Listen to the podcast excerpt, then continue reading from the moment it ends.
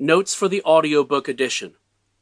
The following unabridged reading is the first volume of Moral Letters to Lucilius, consisting of the first 65 letters of that work. For pronunciation of Latin terms and names, the classical pronunciation has been preferred, although exceptions have been made in cases where it was felt that the reader might lose clarity regarding who or what is being discussed. Special thanks to Erin Shumate for making her time and expertise available for consultation. Letter 1 On Saving Time. Greetings from Seneca to his friend Lucilius. Continue to act thus, my dear Lucilius. Set yourself free for your own sake. Gather and save your time, which till lately has been forced from you, or filched away, or has merely slipped from your hands. Make yourself believe the truth of my words, that certain moments are torn from us, that some are gently removed, and that others glide beyond our reach. The most disgraceful kind of loss, however, is that due to carelessness. Furthermore, if you will pay close heed to the problem, you will find that the largest portion of our life passes while we are doing ill, a goodly share while we are doing nothing, and the whole while we are doing that which is not to the purpose. What man can you show me who places any value on his time, who reckons the worth of each day, who understands that he is dying daily? For we are mistaken when we look forward to death. The major portion of death has already passed. Whatever years be behind us are in death's hands. Therefore, Lucilius, do as you write me that you are doing. Hold every hour in your grasp. Lay hold of today's task, and you will not need to depend so much upon tomorrow's. While we are postponing, life speeds by. Nothing, Lucilius, is ours except time. We were entrusted by nature with the ownership of this single thing, so fleeting and slippery that anyone who will can oust us from possession. What fools these mortals be! They allow the cheapest and most useless things, which can easily be replaced, to be charged in the reckoning after they have acquired them, but they never regard themselves as in debt when they have received some of that precious commodity, time. And yet, time is the one loan which even a grateful recipient cannot repay. You may desire to know how I, who preach to you so freely, am practicing. I confess frankly, my expense account balances, as you would expect from one who is free-handed but careful. I cannot boast that I waste nothing, but I can at least tell you what I am wasting, and the cause and manner of the loss. I can give you the reasons why I am a poor man. My situation, however, is the same as that of many who are reduced to slender means through no fault of their own. Everyone forgives them, but no one comes to their rescue. What is the state of things then? It is this. I do not regard a man as poor if the little that remains is enough for him. I advise you, however, to keep what is really yours, and you cannot begin too early, for, as our ancestors believed, it is too late to spare when you reach the dregs of the cask. Of that which remains at the bottom, the amount is slight, and the quality is vile. Farewell. Letter 2 On Discursiveness in Reading. Judging by what you write me, and by what I hear, I am forming a good opinion regarding your future. You do not run hither and thither, and distract yourself by changing your abode, for such restlessness is the sign of a disordered spirit. The primary indication, to my thinking, of a well-ordered mind is a man's ability to remain in one place and linger in his own company. Be careful, however, lest this reading of many authors and books of every sort may tend to make you discursive and unsteady. You must linger among a limited number of master thinkers and digest their works if you would derive ideas which shall win firm hold in your mind. Everywhere means nowhere. When a person spends all his time in foreign travel, he ends by having many acquaintances, but no friends. And the same thing must hold true of men who seek intimate acquaintance with no single author, but visit them all in a hasty and hurried manner. Food does no good and is not assimilated into the body if it leaves the stomach as soon as it is eaten. Nothing hinders a cure so much as frequent change of medicine. No wound will heal when one salve is tried after another. A plant which is often moved can never grow strong. There is nothing so efficacious that it can be helpful while it is being shifted about, and in reading of many books is distraction. Accordingly, since you cannot read all the books which you may possess, it is enough to possess only as many books as you can read. But, you reply, I wish to dip first into one book and then into another. I tell you that it is the sign of an over-nice appetite to toy with many dishes, for when they are manifold and varied, they cloy, but do not nourish. So you should always read standard authors, and when you crave a change, fall back upon those whom you read before. Each day acquire something that will fortify you against poverty, against death, indeed, against other misfortunes as well. And after you have run over many thoughts, select one to be thoroughly digested that day. This is my own custom. From the many things which I have read, I claim some one part for myself.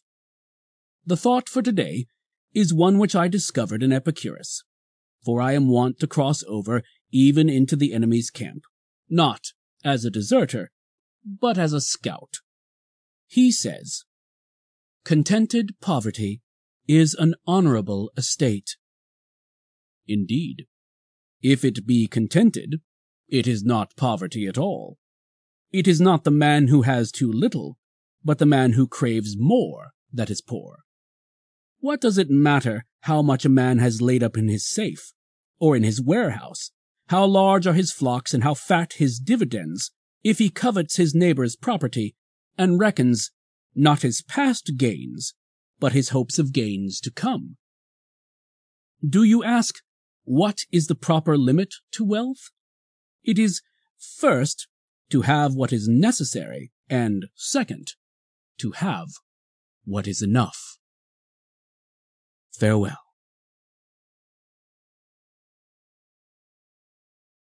Letter 3 On True and False Friendship You have sent a letter to me through the hand of a friend of yours, as you call him, and in your very next sentence you warn me not to discuss with him all the matters that concern you, saying that even you yourself are not accustomed to do this. In other words, you have in the same letter affirmed and denied that he is your friend. Now, if you used this word of ours in the popular sense, and called him friend in the same way in which we speak of all candidates for election as honorable gentlemen, and as we greet all men with whom we meet casually, if their names slip us for the moment with the salutation, my dear sir, so be it. But if you consider any man a friend whom you do not trust as you trust yourself, you are mightily mistaken, and you do not sufficiently understand what true friendship means. Indeed, I would have you discuss everything with a friend, but first of all, discuss the man himself. When friendship is settled, you must trust. Before friendship is formed, you must pass judgment. Those persons indeed put last first and confound their duties, who, violating the rules of Theophrastus, judge a man after they have made him their friend, instead of making him their friend after they have judged him. Ponder for a long time whether you shall admit a given person to your friendship, but when you have decided to admit him, welcome him with all your heart and soul. Speak as boldly with him as with yourself. As to yourself, although you should live in such a way that you trust your own self with nothing which you could not entrust even to your enemy, yet, since certain matters occur which convention keeps secret, you should share with a friend at least all your worries and reflections. Regard him as loyal, and you will make him loyal. Some, for example, fearing to be deceived, have taught men to deceive. By their suspicions, they have given their friend the right to do wrong. Why need I keep back any words in the presence of my friend? Why should I not regard myself as alone when in his company? There is a class of men who communicate, to anyone whom they meet, matters which should be revealed to friends alone, and unload upon the chance listener whatever irks them. Others, again, fear to confide in their closest intimates, and if it were possible, they would not trust even themselves, burying their secrets deep in their hearts.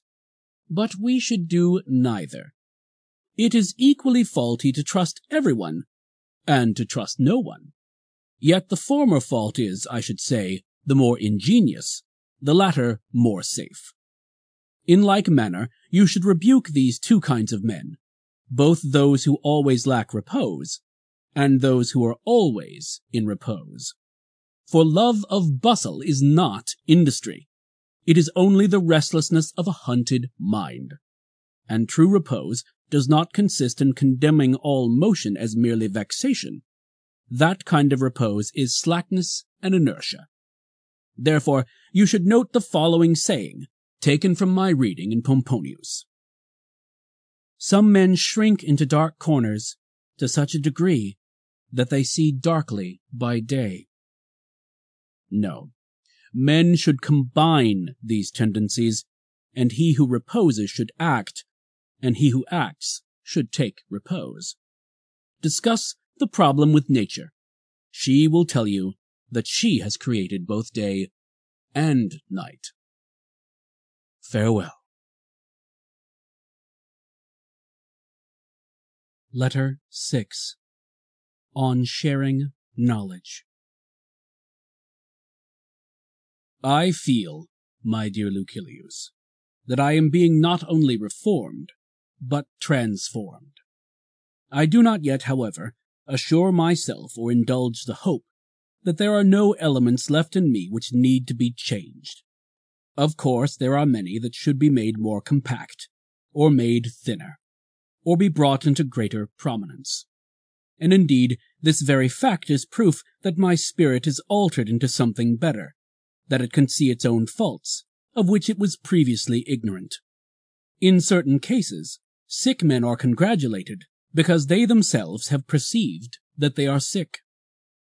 I therefore wish to impart to you this sudden change in myself. I should then begin to place a surer trust in our friendship, the true friendship which hope and fear and self-interest cannot sever, the friendship in which, and for the sake of which, men meet death. I can show you many who have lacked not a friend, but a friendship. This, however, cannot possibly happen when souls are drawn together by identical inclinations into an alliance of honorable desires. And why can it not happen? Because in such cases men know that they have all things in common, especially their troubles. You cannot conceive what distinct progress I notice that each day brings to me. And when you say, Give me also a share in these gifts which you have found so helpful, I reply that I am anxious to heap all these privileges upon you, and that I am glad to learn in order that I may teach.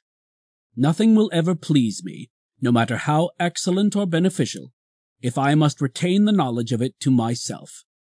And if wisdom were given me under the express condition that it must be kept hidden and not uttered, I should refuse it. No good thing is pleasant to possess without friends to share it. I shall therefore send to you the actual books, and in order that you may not waste time in searching here and there for profitable topics, I shall mark certain passages so that you can turn at once to those which I approve and admire. Of course, however, the living voice and the intimacy of a common life will help you more than the written word. You must go to the scene of action, First, because men put more faith in their eyes than in their ears. And second, because the way is long if one follows precepts, but short and helpful if one follows patterns. Cleanthes could not have been the express image of Zeno if he had merely heard his lectures. He shared in his life, saw into his hidden purposes, and watched him to see whether he lived according to his own rules. Plato, Aristotle, and the whole throng of sages who were destined to go each his different way derived more benefit from the character than from the words of Socrates. It was not the classroom of Epicurus but living together under the same roof, that made great men of Metrodorus, Hermarchus, and Polyaenus. Therefore I summon you, not merely that you may derive benefit, but that you may confer benefit, for we can assist each other greatly. Meanwhile, I owe you my little daily contribution. You shall be told what pleased me today in the writings of Hecato.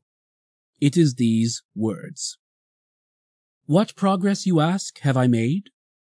I have begun to be a friend to myself. That was indeed a great benefit. Such a person can never be alone. You may be sure that such a man is a friend to all mankind. Farewell. Letter 5 on the philosopher's mean. I commend you, and rejoice in the fact that you are persistent in your studies, and that, putting all else aside, you make it each day your endeavor to become a better man. I do not merely exhort you to keep at it. I actually beg you to do so. I warn you, however, not to act after the fashion of those who desire to be conspicuous rather than to improve, by doing things which will rouse comment as regards your dress or general way of living. Repellent attire, unkempt hair, slovenly beard, open scorn of silver dishes, a couch on the bare earth, and any other perverted forms of self-display are to be avoided. The mere name of philosophy, however quietly pursued, is an object of sufficient scorn, and what would happen if we should begin to separate ourselves from the customs of our fellow men? Inwardly, we ought to be different in all respects, but our exterior should conform to society. Do not wear too fine, nor yet too frowsy, a toga. One needs no silver plate, encrusted and embossed in solid gold, but we should not believe the lack of silver and gold to be proof of the simple life let us try to maintain a higher standard of life than of the multitude, but not a contrary standard. Otherwise, we shall frighten away and repel the very persons whom we are trying to improve. We also bring it about that they are unwilling to imitate us in anything, because they are afraid lest they might be compelled to imitate us in everything. The first thing which philosophy undertakes to give is fellow feeling with all men, in other words, sympathy and sociability. We part company with our promise if we are unlike other men. We must see to it that the means by which we wish to draw admiration be not absurd and odious.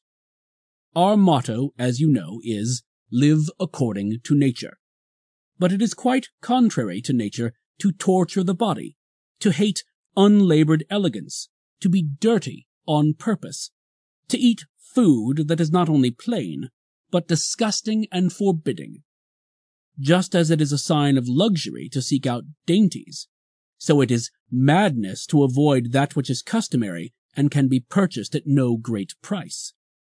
Philosophy calls for plain living, but not for penance, and we may perfectly well be plain and neat at the same time.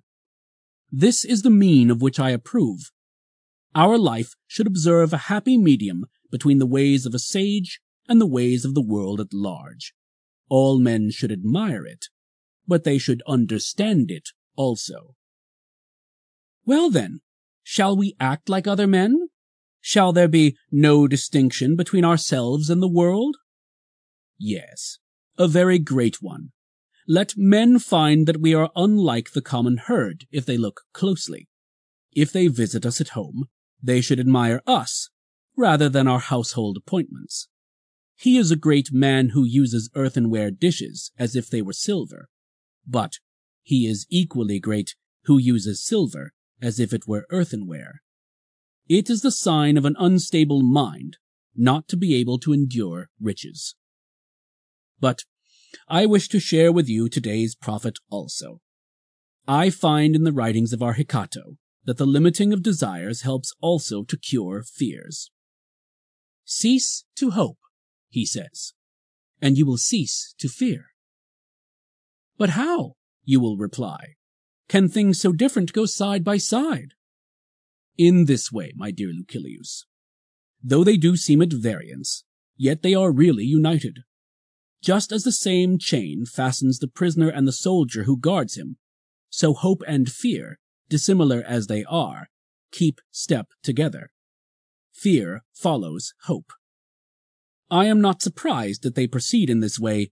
Each alike belongs to a mind that is in suspense, a mind that is fretted by looking forward to the future. But the chief cause of both these ills is that we do not adapt ourselves to the present, but send our thoughts a long way ahead. And so, foresight, the noblest blessing of the human race, becomes perverted. Beasts avoid the dangers which they see, and when they have escaped them are free from care. But we men torment ourselves over that which is to come, as well as over that which is past.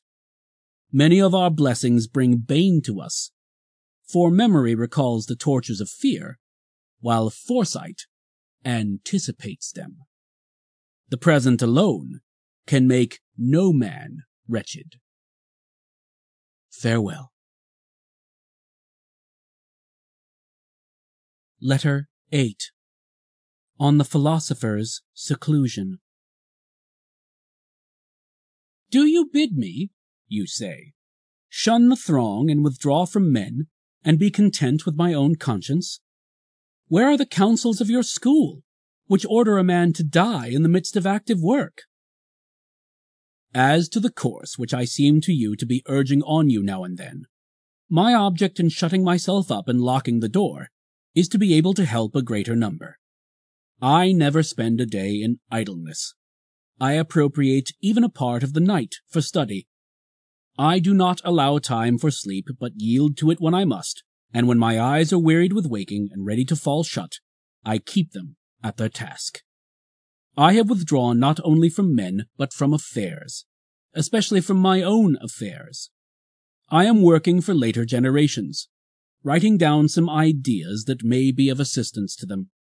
There are certain wholesome counsels which may be compared to prescriptions of useful drugs. These I am putting into writing, for I have found them helpful in ministering to my own sores which, if not wholly cured, have at any rate ceased to spread. I point other men to the right path, which I have found late in life, when wearied with wandering. I cry out to them, Avoid whatever pleases the throng. Avoid the gifts of chance. Halt before every good which chance brings to you in a spirit of doubt and fear. For it is the dumb animals and fish that are deceived by tempting hopes. Do you call these things the gifts of fortune? They are snares and any man among you who wishes to live a life of safety will avoid, to the utmost of his power, these limed twigs of her favor, by which we mortals, most wretched in this respect also, are deceived. For we think that we hold them in our grasp, but they hold us in theirs. Such a career leads us into precipitous ways, and life on such heights ends in a fall. Moreover, we cannot even stand up against prosperity when she begins to drive us to leeward. Nor can we go down either, with the ship at least on her course, or once for all. Fortune does not capsize us. She plunges our bows under and dashes us on the rocks.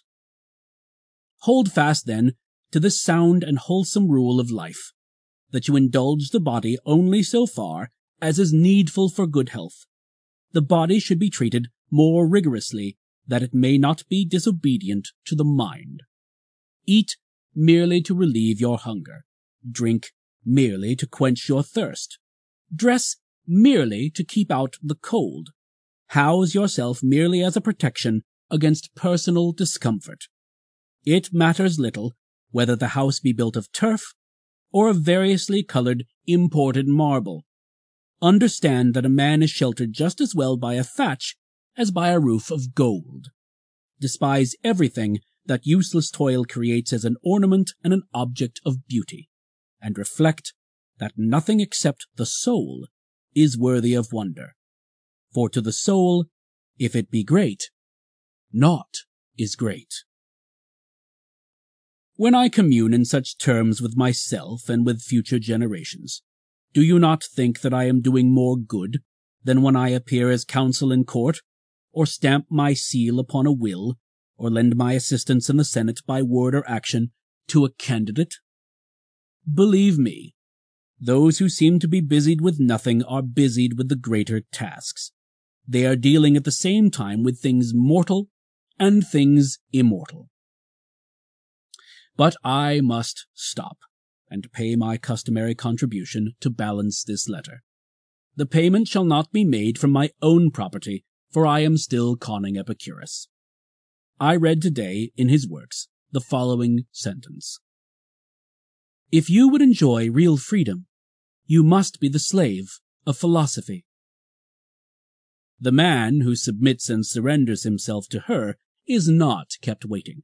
He is emancipated on the spot, for the very service of philosophy is freedom.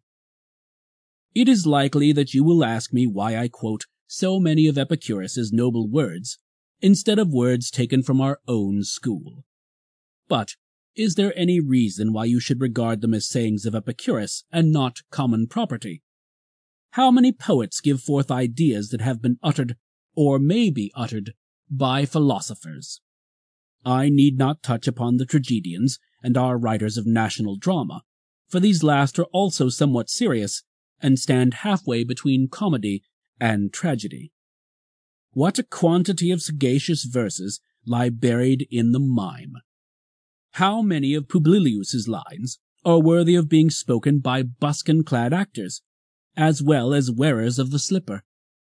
I shall quote one verse of his, which concerns philosophy, and particularly that phase of it which we were discussing a moment ago, wherein he says that the gifts of chance are not to be regarded as part of our possessions. Still alien is whatever you have gained by coveting. I recall that you yourself expressed this idea much more happily and concisely. What chance has made yours is not really yours and a third, spoken by you still more happily, shall not be omitted. The good that could be given can be removed. I shall not charge this up to the expense account, because I have given it to you from your own stock. Farewell. Letter 4 On the Terrors of Death Keep on as you have begun, and make all possible haste, so that you may have longer enjoyment of an improved mind, one that is at peace with itself. Doubtless you will derive enjoyment during the time when you are improving your mind and setting it at peace with itself, but quite different is the pleasure which comes from the contemplation when one's mind is so cleansed from every stain that it shines. You remember, of course, what joy you felt when you laid aside the garments of boyhood and donned the man's toga, and were escorted to the forum. Nevertheless, you may look for a still greater joy when you have laid aside the mind of boyhood, and when wisdom has enrolled you among men. For it is not boyhood that still stays with us, but something worse boyishness. And this condition is all the more serious because we possess the authority of old age together with the follies of boyhood, yea, even the follies of infancy. Boys fear trifles, children fear shadows, we fear both. All you need to do is to advance. You will thus understand that some things are less to be dreaded precisely because they inspire us with great fear. No evil is great, which is the last evil of all. Death arrives. It would be a thing to dread if it could remain with you, but death must either not come at all, or else must come and pass away. It is difficult, however, you say, to bring the mind to a point where it can scorn life. But do you not see what trifling reasons impel men to scorn life? One hangs himself before the door of his mistress. Another hurls himself from the housetop that he may no longer be compelled to bear the taunts of a bad-tempered master. A third, to be saved from arrest after running away, drives a sword into his vitals. Do you not suppose that virtue will be as efficacious as excessive fear? No man can have a peaceful life who thinks too much about lengthening it, or believes that living through many consulships is a great blessing. Rehearse this thought every day, that you may be able to depart from life contentedly. For many men clutch and cling to life, even as those who are carried down a rushing stream clutch and cling to briars and sharp rocks. Most men ebb and flow in wretchedness between the fear of death and the hardships of life. They are unwilling to live, and yet they do not know how to die. For this reason, make life as a whole agreeable to yourself by banishing all worry about it. No good thing renders its possessor happy unless his mind is reconciled to the possibility of loss. Nothing, however, is lost with less discomfort than that which, when lost, cannot be missed. Therefore, encourage and toughen your spirit against the mishaps that afflict even the most powerful. For example, the fate of Pompey was settled by a boy and a eunuch, that of Crassus by a cruel and insolent Parthian.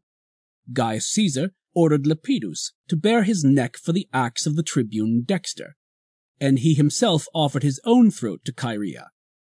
No man has ever been so far advanced by fortune that she did not threaten him as greatly as she had previously indulged him. Do not trust her seeming calm. In a moment, the sea is moved to its depths. The very day the ships have made a brave show in the games, they are engulfed. Reflect that a highwayman or an enemy may cut your throat, and, though he is not your master, every slave wields the power of life and death over you. Therefore, I declare to you, he is Lord of your life that scorns his own. Think of those who have perished through plots in their own home, slain either openly or by guile. You will that, just as many have been killed by angry slaves, as by angry kings. What matter, therefore, how powerful he be whom you fear, when everyone possesses the power which inspires your fear? But, you will say, if you should chance to fall into the hands of the enemy, the conqueror will command that you be led away. Yes, whither you are already being led. Why do you voluntarily deceive yourself and require to be told now for the first time what fate it is that you have long been laboring under. Take my word for it. Since the day you were born, you are being led thither. We must ponder this thought, and thoughts of the like nature, if we desire to be calm as we await that last hour, the fear of which makes all previous hours uneasy. But I must end my letter. Let me share with you the saying which pleased me today it, too, is culled from another man's garden. Poverty, brought into conformity with the law of nature, is great wealth. Do you know what limits that law of nature ordains for us? Merely to avert hunger, thirst, and cold. In order to banish hunger and thirst, It is not necessary for you to pay court at the doors of the purse proud, or to submit to the stern frown, or to the kindness that humiliates, nor is it necessary for you to scour the seas, or go campaigning. Nature's needs are easily provided and ready to hand. It is the superfluous things for which men sweat, the superfluous things that wear our togas threadbare, that force us to grow old in camp, that dash us upon foreign shores. That which is enough is ready to our hands. He who has made a fair compact with poverty is rich. Farewell. Letter 7 On Crowds Do you ask me what you should regard as especially to be avoided? I say crowds, for as yet you cannot trust yourself to them with safety. I shall admit my own weakness at any rate, for I never bring back home the same character that I took abroad with me. Something of that which I have forced to be calm within me is disturbed. Some of the foes that I have routed return again. Just as the sick man, who has been weak for a long time, is in such a condition that he cannot be taken out of the house without suffering a relapse, so we ourselves are affected when our souls are recovering from a lingering disease. To consort with the crowd is harmful. There is no person who does not make some vice attractive to us, or stamp it upon us, or taint us unconsciously therewith. Certainly, the greater the mob with which we mingle, the greater the danger. But nothing is so damaging to good character as the habit of lounging at the games, for then it is that vice steals subtly upon one through the avenue of pleasure. What do you think I mean? I mean that I come home more greedy, more ambitious, more voluptuous, and even more cruel and inhuman because I have been among human beings. By chance, I attended a midday exhibition, expecting some fun, wit, and relaxation, an exhibition at which men's eyes have respite from the slaughter of their fellow men. But it was quite the reverse. The previous combats were the essence of compassion, but now all the trifling is put aside, and it is pure murder. The men have no defensive armor. They are exposed to blows at all points, and no one ever strikes in vain. Many persons prefer this program to the usual pairs and to the bouts by request. Of course they do. There is no helmet or shield to deflect the weapon. What is the need of defensive armor? Or of skill? All these mean delaying death. In the morning they throw men to the lions and the bears. At noon they throw them to the spectators. The spectators demand that the slayer shall face the man who is to slay him in his turn, and they always reserve the latest conqueror for another butchering. The outcome of every fight is death, and the means of fire and sword. This sort of thing goes on while the arena is empty. You may retort, but he was a highway robber. He killed a man. And what of it? Granted that as a murderer he deserved this punishment. What crime have you committed, poor fellow, that you should deserve to sit and see this show? In the morning they cried, Kill him! Lash him! Burn him! Why does he meet the sword in so cowardly a way? Why does he strike so feebly? Why doesn't he die game? Whip him to meet his wounds. Let them receive blow for blow, with chests bare and exposed to the stroke. And when the games stop for the intermission, they announce a little throat cutting in the meantime, so that there may still be something going on. Come now. Do you not understand even this truth, that a bad example reacts on the agent? Thank the immortal gods that you are teaching cruelty to a person who cannot learn to be cruel. The young character, which cannot hold fast to righteousness, must be rescued from the mob. it is too easy to side with the majority. Even Socrates, Cato, and Laelius might have been shaken in their moral strength by a crowd that was unlike them. So true it is that none of us, no matter how much he cultivates his abilities, can withstand the shock of faults that approach, as it were, with so great a retinue.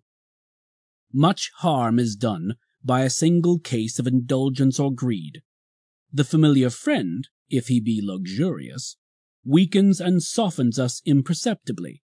The neighbor, if he be rich, rouses our covetousness. The companion, if he be slanderous, rubs off some of his rust upon us, even though we be spotless and sincere. What then do you think the effect will be on character when the world at large assaults it? You must either imitate or loathe the world. But both courses are to be avoided. You should not copy the bad simply because they are many, nor should you hate the many because they are unlike you. Withdraw into yourself as far as you can. Associate with those who will make a better man of you. Welcome those whom you yourself can improve. The process is mutual, for men learn while they teach. There is no reason why pride in advertising your abilities should lure you into publicity, so that you should desire to recite or harangue before the general public.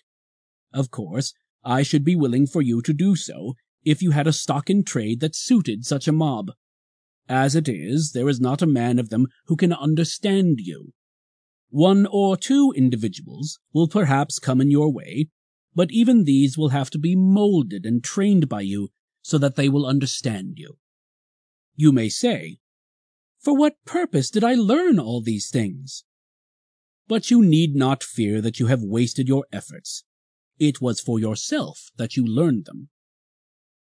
In order, however, that I may not today have learned exclusively for myself, I shall share with you three excellent sayings of the same general purport which have come to my attention. This letter will give you one of them as payment of my debt. The other two you may accept as a contribution in advance. Democritus says, One man means as much to me as a multitude, and a multitude only as much as one man. The following also was nobly spoken by someone or other, for it is doubtful who the author was. They asked him what was the object of all this study applied to an art that would reach but very few? He replied, I am content with few, content with one, content with none at all. The third saying, and a noteworthy one too, is by Epicurus, written to one of the partners of his studies. I write this not for the many, but for you. Each of us is enough of an audience for the other. Lay these words to heart, Lucilius, that you may scorn the pleasure which comes from the applause of the majority. Many men praise you, but have you any reason for being pleased with yourself if you are a person whom the many can understand?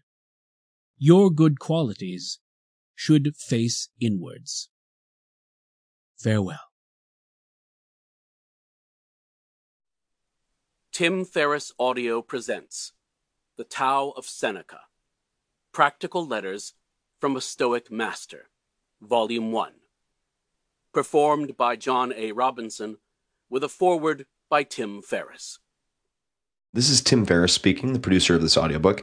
I'm an author, perhaps best known for books with titles that sound like infomercial products The Four Hour Work Week and The Four Hour Body, which are published in about 45 languages or so.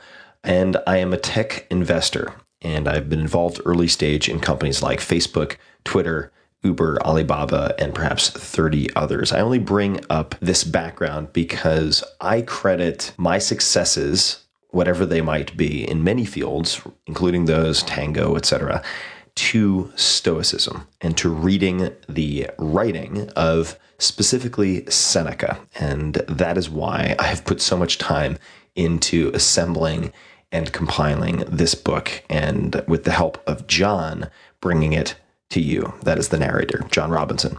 Few of us consider ourselves philosophers, of course, and this is usually for very good reasons. Most of us can recall at least one very irritating pseudo intellectual, probably in college, who dedicated countless hours to some type of philosophical tail chasing. And so we associate philosophy with this type of behavior. For what? Well, maybe this person was debating what is is, but somehow posturing as a superior intellect at mealtime or over drinks. It's very irritating. It's very useless and not unlike the bar scene in Good Will Hunting, perhaps. But it is for academics. And I think it is for theory. These are beliefs that many of us have about philosophy. It's something that you do over wine for fun, but it doesn't apply to real life. Fortunately, there are a few no nonsense philosophical systems that can produce dramatic real world effects and results. These were forged and refined in action, sometimes war. Stoicism is to me perhaps one of the best examples of that, and that's what we'll focus on. Think of it as an ideal operating system for thriving in high stress environments. And that is certainly why it's gained a huge foothold in Silicon Valley, as one example, and professional sports. So if you study Stoicism, you'll be in very good company. It's a rule book for making better decisions. It was popular with the educated elite of the Greco Roman Empire, but Thomas Jefferson also had Seneca on his bedside table. Montaigne had a quote from Epictetus carved into the ceiling of his house where he would see it constantly. Bill Clinton reads Meditations by Marcus Aurelius every year. In the NFL, and this has become big news with an article in Sports Illustrated, management, coaches, and players alike, including teams like the Patriots and Seahawks, have embraced Stoicism because it makes them better competitors. Other proponents include John Stuart Mill and Tom Wolfe.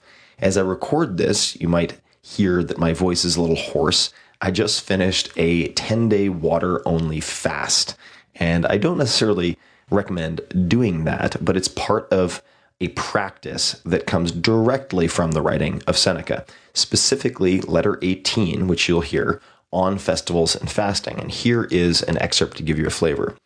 Set aside a certain number of days during which you shall be content with the scantiest and cheapest of fare, with coarse and rough dress, saying to yourself all the while, Is this the condition I so feared? It is precisely in times of immunity from care that the soul should toughen itself beforehand for occasions of greater stress. And it is while fortune is kind that it should fortify itself against her violence. And it goes on and on. But that particular passage, and there's there's a lot more context to it, led me to the practice of taking a few days per month to eat the cheapest of food. So, for instance, rice and beans. Every meal, rice and beans, costs one to two dollars a day. If you break it down, wearing the same clothing, say the same white t shirt and pair of jeans, remaining unshaven, asking myself all the while, is this the condition I so feared? What does that mean? It means that you are inoculating yourself against unfounded fears. Because when I find myself defensive, fearful of losing whatever success or money or prestige or status I might have, whatever that is, or it could be any number of other types of fears, they're usually nebulous you worry that your quality of life will drop. You'll be very unhappy. But if you rehearse that condition, the worst case scenario, you realize that it's not that bad. And that is tremendously empowering. It allows you to make better investment decisions. It allows you to take the steps to start your own company, quit your job, start a relationship, end a relationship, because you are rehearsing the worst case scenarios instead of letting them bounce around in your skull in a very unformed, nebulous way. So that is one of dozens of examples that I could give you. The principles are timeless and incredibly practical. And I particularly like Seneca. I love Marcus Aurelius. I love Epictetus. But I particularly love Seneca because it's easy to read, it's pithy, and the practices can be applied directly to your life now. If you were to take some of these letters and replace the names Lucilius and other Roman sounding names with John, Mary, Edward, they would read like letters from one of your contemporary friends to another. Hey, John, so sorry to hear that you're dealing with that frivolous lawsuit. Let me tell you how I handled this and how I deal with backstabbing in the Senate and give you a few tips. Hey, Mary, I'm so sorry to hear that your friend's mother passed away. Here's how you might console her, etc., etc. They are extremely memorable, and that is because Seneca was one of the most famous playwrights of his day. And that leads to another point. His principles, his philosophies were used on the front lines. He was one of the wealthiest people in Rome, as in effect an investment banker, I suppose you could think of him as such. He was also an advisor to the emperor. Uh, that didn't uh, always work out all too well for him, but that's part of Stoicism. The point being that he was world class in several fields. He had to deal with uncooperative, powerful, in many cases, human beings all the time, and he was able to do well. And I think that's what separates the philosophers, so to speak, who actually can put rubber to the road and make things happen, and philosophologists uh, as many other people have said, those people who speculate, the armchair quarterbacks. Seneca was not one of these people. He was he was getting his hands dirty and doing big things.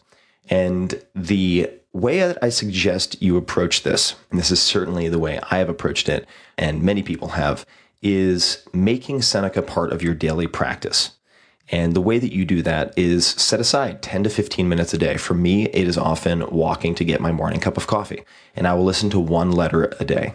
And this is highly therapeutic. It is highly effective as a habit if you want to be more successful in any area, personal or professional.